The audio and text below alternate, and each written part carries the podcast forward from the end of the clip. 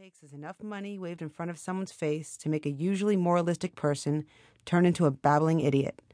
I've seen people sell out their mothers, siblings, boyfriends, spouses, and clients in order to make a fast buck. Where money is concerned, some people lose all concern for the human race.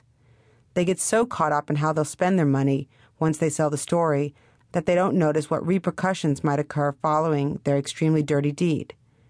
People are often paid obscene amounts of money in exchange for a magazine's exclusive rights to a story. The bigger the story, the higher the stakes. Photos are even worse. The most money ever paid for a single photo was the one of Elvis Presley in his coffin. The photographer hid a camera in his tie and snapped up $500,000 in the process. Insight number four never be afraid to tell the truth about a situation.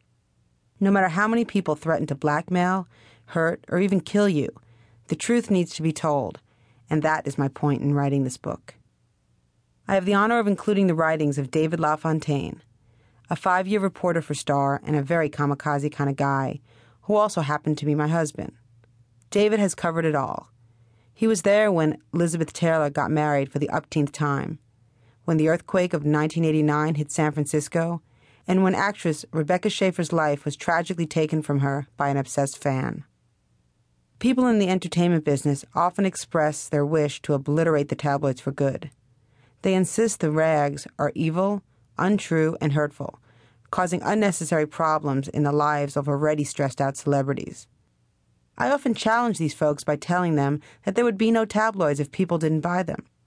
It is the American public that keeps us in business. People can bitch about the unfairness of seeing their lives splashed over the front page. But until the public stops buying and reading this crap, the tabloids will continue to stay in business and prosper.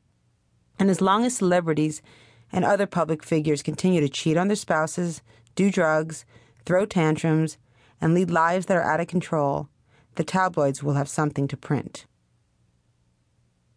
There was blood everywhere, bits and pieces, fragments of a girl named Rebecca scattered all over the lawn.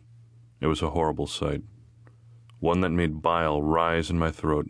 But I had to be there. I had to cover this tragic, senseless event. I was a reporter and had to take a detached role in the questioning of how such an event could have ever taken place. I had to ask the family questions, questions that I knew they wouldn't want to answer, questions that would make me seem almost as cold and callous as the man who committed the crime cold blooded murder. The victim, actress Rebecca Schaeffer, a 21 year old promising starlet who warmed the hearts of the American public with her role opposite Pam Dawber on the television sitcom My Sister Sam. The murderer, Robert John Bardo, a 19 year old former janitor at a Jack in the Box restaurant in Tucson, Arizona, an obsessed fan who took his twisted love for Rebecca to the ultimate extreme.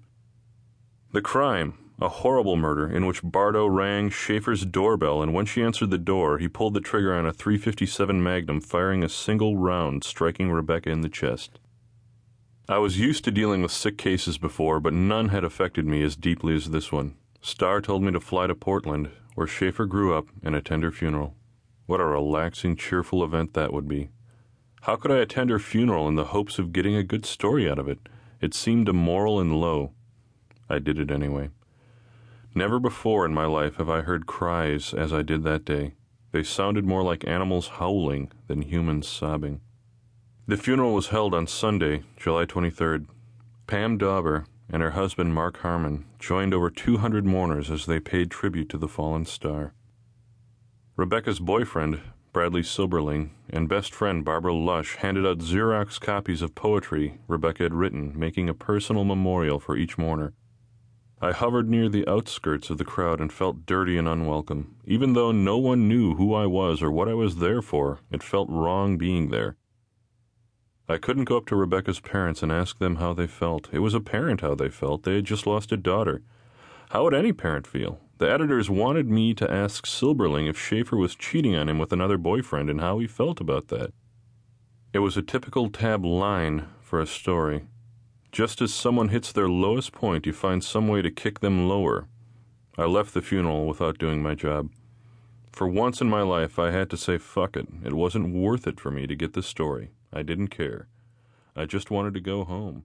I wanted to leave this horrible nightmare, go back to my hotel.